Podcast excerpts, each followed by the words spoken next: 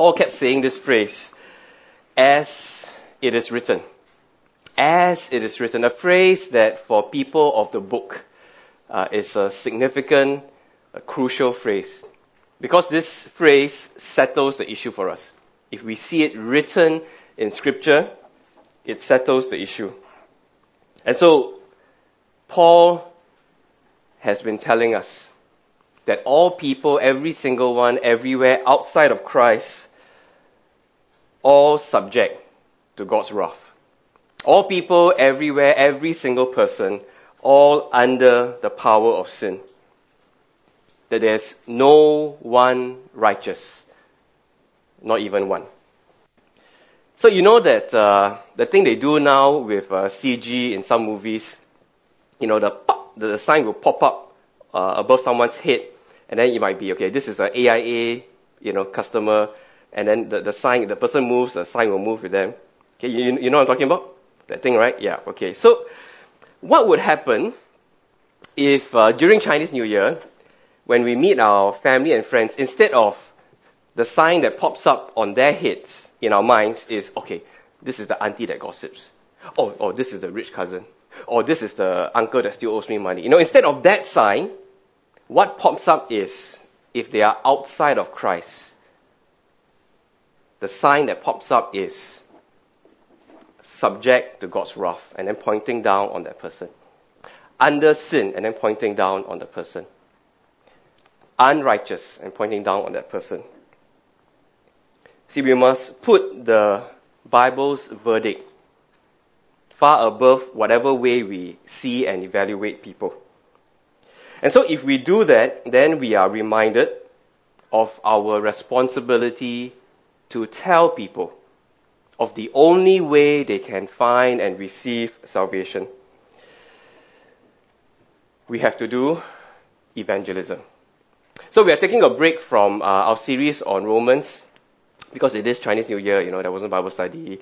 And uh, so uh, Pastor Andrew wisely planned for us to take a, do a topical talk today. And so we are talking about evangelism. And when I mention the word evangelism, invariably people will feel not so much excited, but they will feel guilty. Okay, because they know they should do it more and they don't. Uh, when you mention the word evangelism, people feel fear.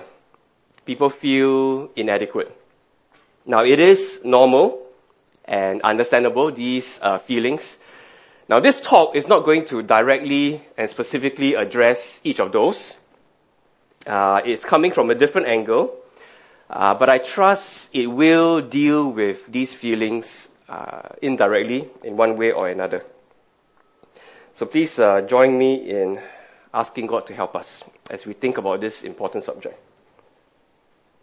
But as we come before you, as we focus on what your word has to tell us about evangelism, Father, please help us to not focus on ourselves, not to focus on our fears, our weaknesses, or our guilt. Instead, lift our eyes to see you. Help us to see you in your glory and your majesty and your awesome wonder, your grace and unfathomable mercy to us. And please, may it be that as we see you and know you more clearly and deeply, that evangelism would be a natural outflow of the joy and wonder that we have in you. Father, only you can do this work. So please, uh, for your name's sake and for the glory of your Son, please do this in our lives, we pray. Amen. Okay, so um, last year, the consistory embarked on reading this book. Ah, okay, now I should call this book. Yes, okay, it's called Evangelism. Okay, and uh, I was at a conference by the speaker, and I thought I was doing well when I bought six copies. I went to the guy and said, okay, I want six copies because each one of our leaders, we're going to get one and we're going to read it together. And then he told me, oh, that's very good. But at my church, each member got one. 300 over people. So I was like, okay, humbled by that. Okay, so we're not, we're not going to make each one of you buy one. There are five copies behind. Okay? If you buy them yourself from SKS, it will cost $22, uh, but we are selling it to you at $15. Okay? So, so this is a, a really important book, and the author is Mack Stiles. And something about Mack Stiles I was told about him is he was at a conference with a few other speakers, and what the speakers would normally be doing when it's not their time to speak is they would be gathered together and they would be talking and catching up with each other. But Mack would not be with them. In fact, Mack was nowhere to be found. Only later on it was discovered that Mack was always somewhere at the facility talking to the people who were working behind the scenes, telling them about Jesus. You see, so this is a guy who is not just writing, but what he's writing, what he's teaching us, what he's telling us is from a lifetime of living out. That, that joy and overflow that flows out in telling other people about Jesus. Okay, so this is the book, and uh, today's sermon, and there's another one coming up uh, next month, is based on the book. Okay, so some of the stories, obviously, is from him. Where I got my own, I tell my own stories. Okay, so it's based on the book. Okay, so the first thing is to be clear what we mean by, okay, can off, by evangelism. Uh, when we think about evangelism, we can think about, you know, the sharing of our testimony. Uh, maybe we picture evangelism as a famous apologist. There were a few in town last year, Ravi Zacharias, John Lennox. I mean, famous apologists talking about, okay, creation, evolution, or is the Bible true, things like that. Or we could think about evangelism as a, a big, well executed Christmas musical. Now the thing is, in uh, all these three things, testimony, apologetics, and a musical, not necessarily would evangelism have taken place. Okay? I mean, you can have all these three things, you know, but not necessarily would evangelism have taken place. Okay, so the definition, uh, evangelism, is that evangelism is teaching the gospel with the aim to persuade. See, it's, it's a, I mean, you're not, it's not rocket science, right? It is simple definition. Evangelism is teaching the gospel. It means it has to be done with words. You cannot just evangelize through your actions and not say anything. That's not evangelism. That may be commending Christ, commending the gospel, but evangelism has to be done with words teaching, and not just teaching, you know, anything that's found in the Bible, but teaching the specific life giving message of the gospel about what God has done in His Son by His death and resurrection. And it's not just teaching it, you know, just getting the information out and running away. But there's an aim, there's a desire, there's a yearning that the person should understand and be persuaded, be convicted, to accept it for himself. Okay, so that is evangelism. That's what we're talking about. So the next question you can see in your outline is then how? How to do evangelism? I mean, like, let me just ask you, how, how should we do evangelism? When someone asks you that, what comes to your mind? Now, invariably, again, the thing that comes to most Christians' mind is thinking in terms of an activity or a program. You know, something that we organize or you know, we do door knocking or we, do, you know, collect clothes and, you know, give, give to the needy. I mean, we are always thinking about some program, some activity. But let's uh, pause and think about how the Lord Jesus puts it, what he teaches us about how.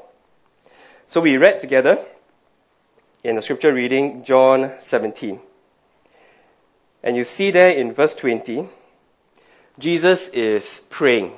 He's talking to his heavenly Father, and this is his prayer for his, for his disciples. Verse 20, My prayer is not for them alone. I pray also for those who will believe in me through their message, that all of them may be one. Father, just as you are in me and I am in you, may they also be in us, so that the world may believe that you have sent me. Okay, see, he's praying that everyone who comes after these disciples, all of the disciples, every believer generation to generation, that they may be one, they may be united with Him, with the Father, so that the world, the non-believing world, can see that God has sent Jesus, that Jesus is the Son of God. Now, a little earlier, in the same farewell discourse in uh, chapter 13, Jesus teaches in verse 35 A new command I give you love one another. As I have loved you, so you must love one another. By this, everyone will know that you are my disciples if you love one another. So through our love for one another, through our love for one another in the church, the world sees that we are genuine disciples. So you, you put it together. Ah, it's already there. Okay, yes. Uh, our love for one another in the church confirms, confirms to the watching world our genuine discipleship. And our unity as the church confirms the deity of Christ. Now this means that a healthy, biblical local church, okay, a healthy, biblical local church is the best, it is the chosen method of doing evangelism. Okay, the church, because of what Jesus has just taught us, in our love for one another, in our unity, it shows the watching world these realities. Therefore, the church is the chosen, it is the best method of doing evangelism. Now, I know even as I say that, you are still thinking activities and programs, okay, that the church should organize. Now, it, see, programs are not wrong, activities are not wrong. Uh, but that is not the focus. That is not the primary way. Okay, think about it this way. In a healthy that is made up of genuine disciples, made up of disciples who are united and united in wanting to obey and to follow what the Lord Jesus has told them to do, namely evangelism right? Making disciples of all nations, going out into the world with the gospel. And so, a healthy biblical church that's united around this, what you will find in that church, there may be programs, there may be activities, but what you will find is a culture of evangelism. Okay, in that church made up of genuine disciples united around the Great Commission, high on their list is obeying Jesus to do evangelism. In that church, there will be a culture. A culture of evangelism. What, what is a culture of evangelism? I mean, culture, culture is one of those things that, uh, you know, either you know it or you don't know it. It's very hard to define. It's very hard to explain to someone who has not been in that culture what that culture looks like and what to do in that culture. I mean, culture is something that we, we, we know and we sense intuitively. And so uh, Mack says that as he travels the world, as he talks to missionaries, church planters, he says, hey, don't you long for a culture of evangelism in the church? And he says intuitively, those church planters, those missionaries, they know, they know what he's talking about. I, I know what he's talking about. Okay, so he, he's helpfully telling us culture, of course, has to do with shared ideas, a shared language, a shared understanding of how to act. Okay, it is hard to define, but what he's done in the book, he's given us 10 points, 10 characteristics, 10 traits of a church that has a healthy culture of evangelism. Okay? So we're going to talk about four of them now and then the rest we'll talk about in the subsequent talk. So the first culture, okay, is a culture motivated by love for Jesus and his gospel. Okay, a culture motivated by love for Jesus and his gospel. So in a healthy biblical church, genuine disciples united around obeying Jesus Christ, you have this culture where the motivation is love for Jesus, love for his gospel. And we read in the responsive reading 2 Corinthians 5 For Christ's love compels us because we are convinced that one died for all and therefore all died.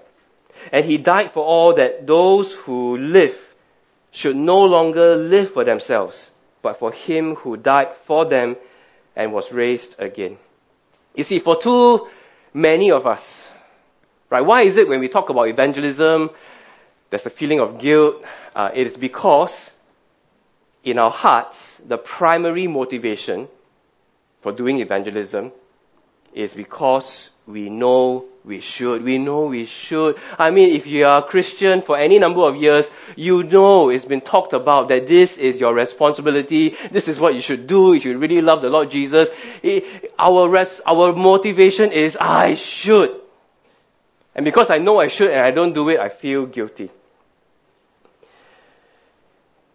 But if, if our only, or if our primary motivation is that I should, then there is something really deficient about our understanding of God, of what is done for us in His Son. There is a deficiency in our understanding of the gospel. If, if, if our primary motivation is should, because you see, Christianity is not a should religion.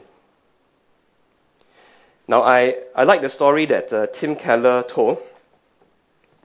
There was a young man in his church that, uh, for many years, you know, grew up in, in a, another church, and in that church, the gospel was not really taught, but that church was dedicated to evangelism. And there was great pressure on the young people to you know, fulfill the responsibility of doing evangelism. So that the young man grew up in such a church, you know, a legalistic church where there was no gospel, but there was great pressure, you know, okay, you know, you need to tell the lost, you need to save the lost, you know, the, the lost need to hear. And so there was, you know, always being forced and compelled to tell the gospel to the, to the others. Then after a while, he left that church and came to Tim Keller's church, you know, Redeemer Presbyterian in New York. And there, he heard the gospel. And so, you know, God began to do a work. For the first time, he began to hear and began to understand the gospel. And so this young man came to Tim Keller's office, wanted to talk to him.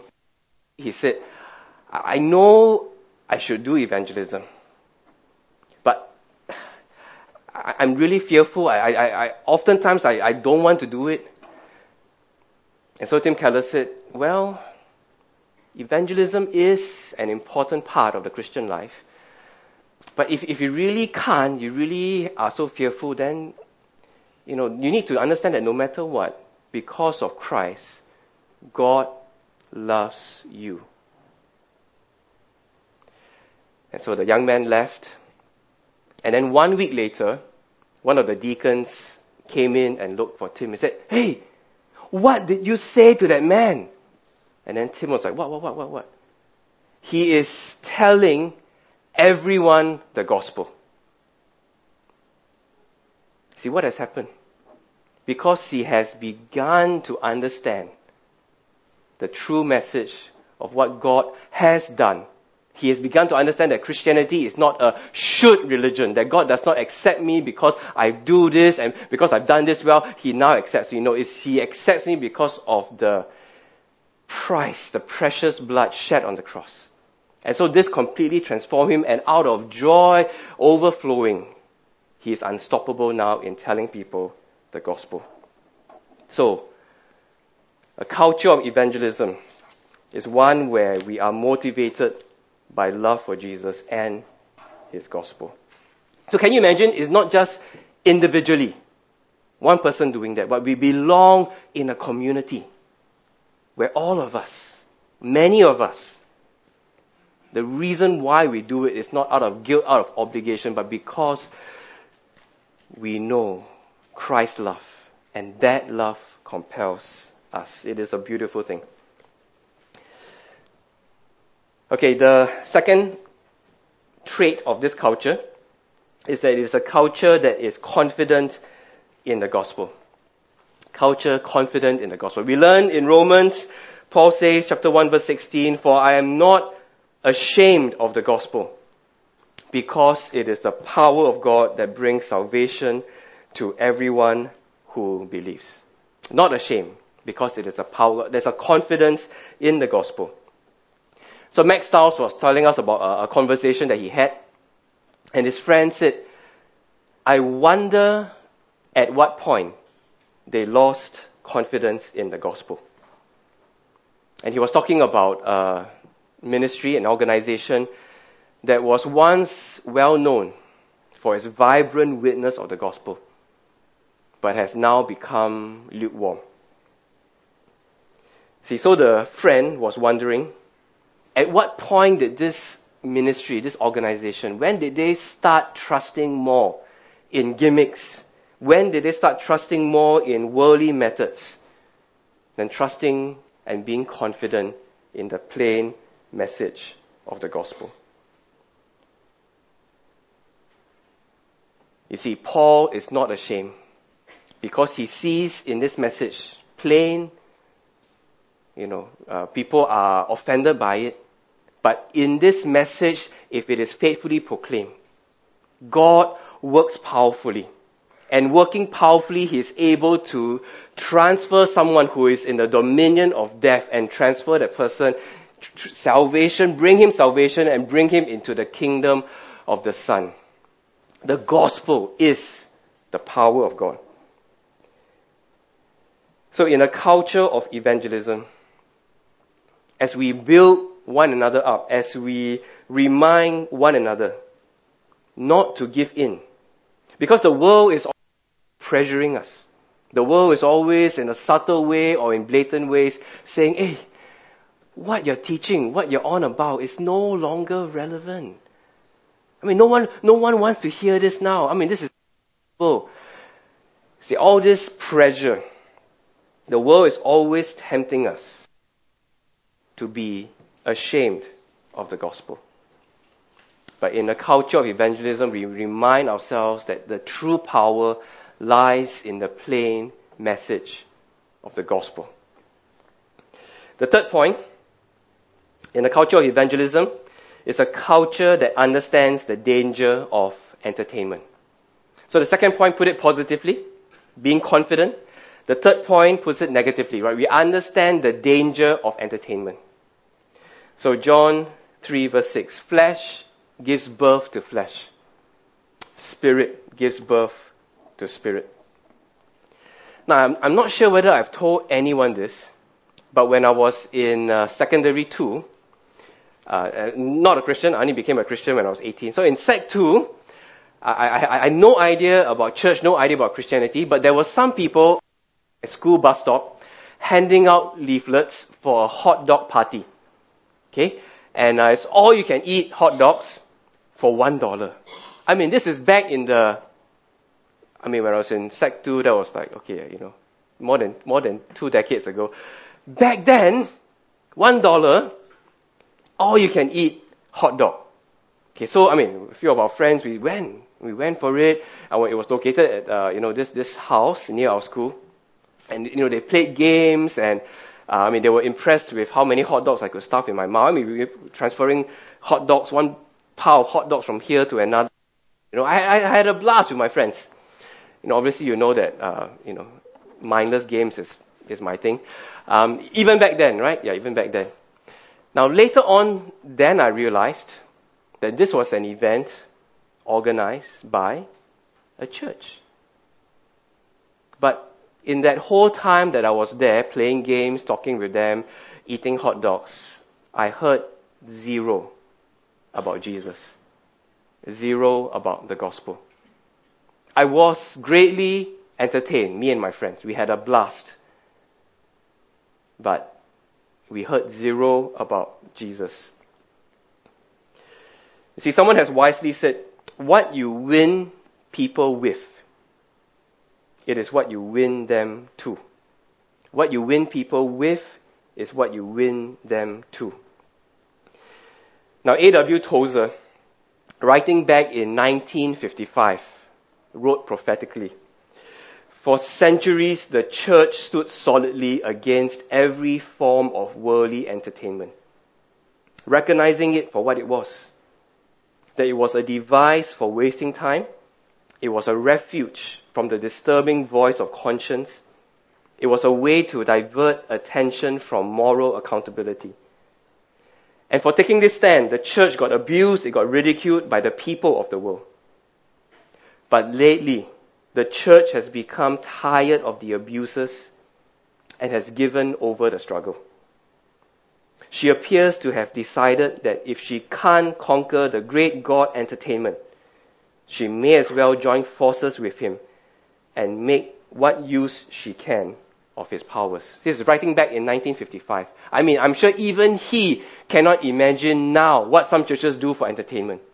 People coming down with wires, you know, animals on the stage, you know, smoke and then light effects and, and hiring secular singers coming in.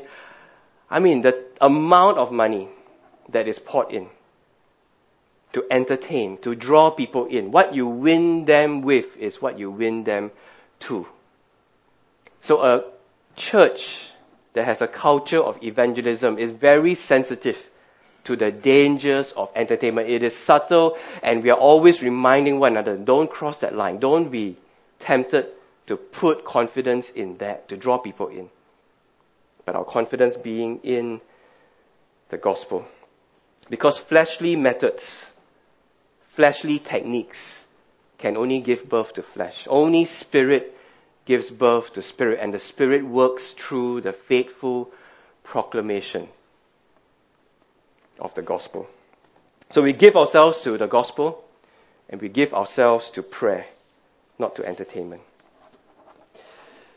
And lastly, for today, the fourth trait. It is a culture that sees people clearly. A culture that sees people clearly. We saw in uh, 2 Corinthians 5, verse 16, Paul says, So from now on, we regard no one from a worldly point of view. But that is what we tend to do. Right? We are all looking at everyone, evaluating them through some, you know, racist or sexist or superficial, uh, having that superficial view of people. I remember when uh, I first met Aaron, okay, one of the students that uh, was brought uh, to our campus group. And Aaron does not look like your typical student. Okay, Aaron is Chinese, but you could never tell that from first looking at him. Okay, he, he's really dark skinned and he has a lot of facial hair and his hair is tied in a ponytail and he dresses differently. And, I mean, and my first reaction was like, I, like, where is this guy from? I, I you know, my, my, my student brought him, but, you know, is he a gangster or what? And I, there was, there was uh, hesitancy for me to talk to him because I had viewed Aaron. Because Aaron was different from how I dressed, different from how I looked. Uh, but thankfully, I did talk with Aaron, and Aaron turned out to be uh, actually a very nice guy who has a heart for missions. Christian guy, heart for missions. And he's the sort of person that would survive in India, in Nepal. And uh, I mean, I don't want to embarrass Tim, but Tim is here with uh, Becky, and you would never know it, but Becky is actually Simpson's niece. I mean, either you know or you don't, but by just looking at Becky, you would not guess, right, that Becky is actually um, Simpson's niece. And obviously, Tim, Tim, not to embarrass him, but Tim looks different from every one of us. And it is very easy in a church that does not have a culture of evangelism to be very afraid to talk to Tim because Tim looks so different. Tim is from totally different culture. But actually, if you talk to Tim, uh, you will realize that Tim can speak Chinese. Okay, so Tim, Tim, tell, say a few words of Chinese. Come on, man. Come on, brother. Say a few words of Chinese, yes.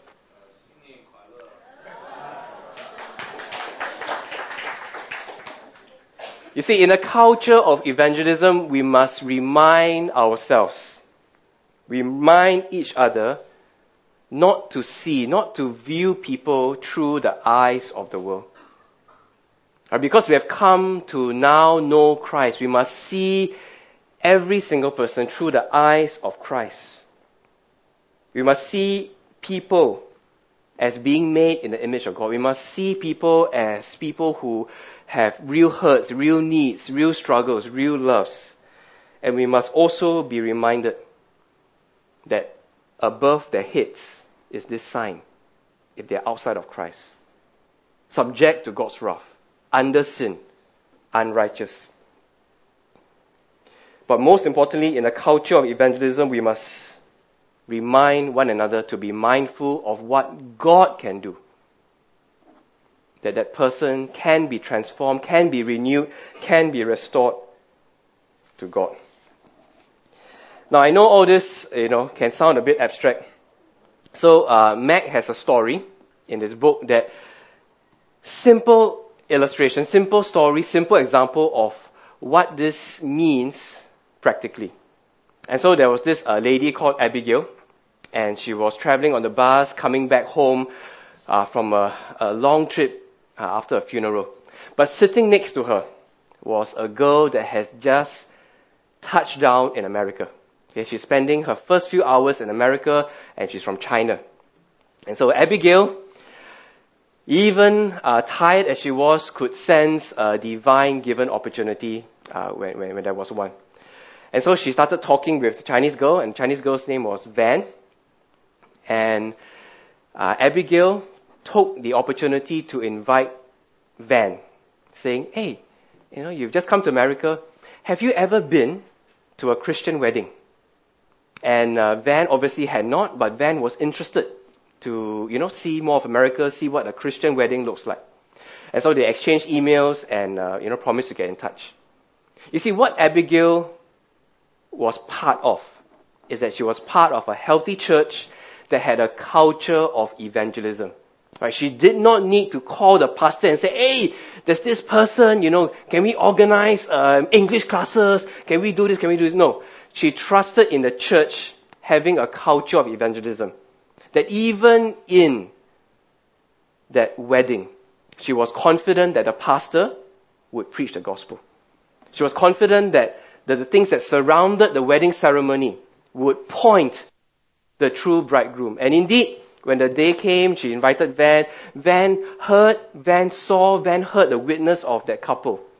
Because it was a healthy culture of evangelism. And as Abigail talked more with Van, you know, how, how, what do you think about the wedding? You know, how is it different from, you know, weddings in China? And there was, there was an interest in Van. And so Abigail said, hey, would you like to read the Bible? And because this church had a healthy culture of evangelism, there were Bibles available, and there were Bibles in different languages. And so uh, Abigail could get a Bible that had English, Chinese, and pass it to Van.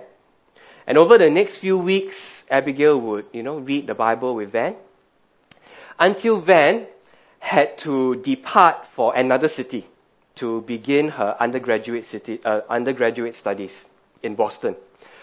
But Abigail did not stop there because Abigail had a friend in Boston. And so Abigail called that friend and said, Hey, you know, I got this Chinese friend coming over. Can you continue to read the Bible with her? Now, in the book, if you buy it, you will see that Max says, um, and that is happening even as we speak. Okay, so as he's writing this, uh, Van is already in Boston, and the friend has met up and they are reading the Bible. Now, when I met with Mack sometime last year, Mack had the great joy in telling me Van has become a Christian. See, there was no big program, no big event. It was just a committed, obedient, you know, joy overflowing Christian that saw over this person's head not someone different from my culture. I don't know, you know what she comes, where she comes from, how can we, but she saw over her head. This person was under God's wrath. And because she belonged in a healthy culture of evangelism, she trusted in the gospel to be proclaimed in, in that event that she invited Van to. I hope this stirs up the beginnings of each one of us yearning. Yearning that this church that we belong to, this church that we are members of, that this church would begin to have a culture of evangelism. I hope you long to see that people here motivated by love, that you long to see people here confident in the gospel, that you long to see people wary of the dangers of entertainment, that you long to see people here who understand and evaluate people clearly. So something you can do as you go out, every single person that you meet, if they're outside of Christ, please imagine in your head that sign over their heads. Under God's wrath. This person is under God's wrath. This person is under the power of sin. This person is unrighteous. But also bear in your heart the great possibility that because of what God has done, that sign can change. It can change to new creation. The old has gone, the new has come. That sign can change to daughter of God. That sign can change to son of God. I hope you yearn to start and be part of a culture of evangelism. May God help us. Amen.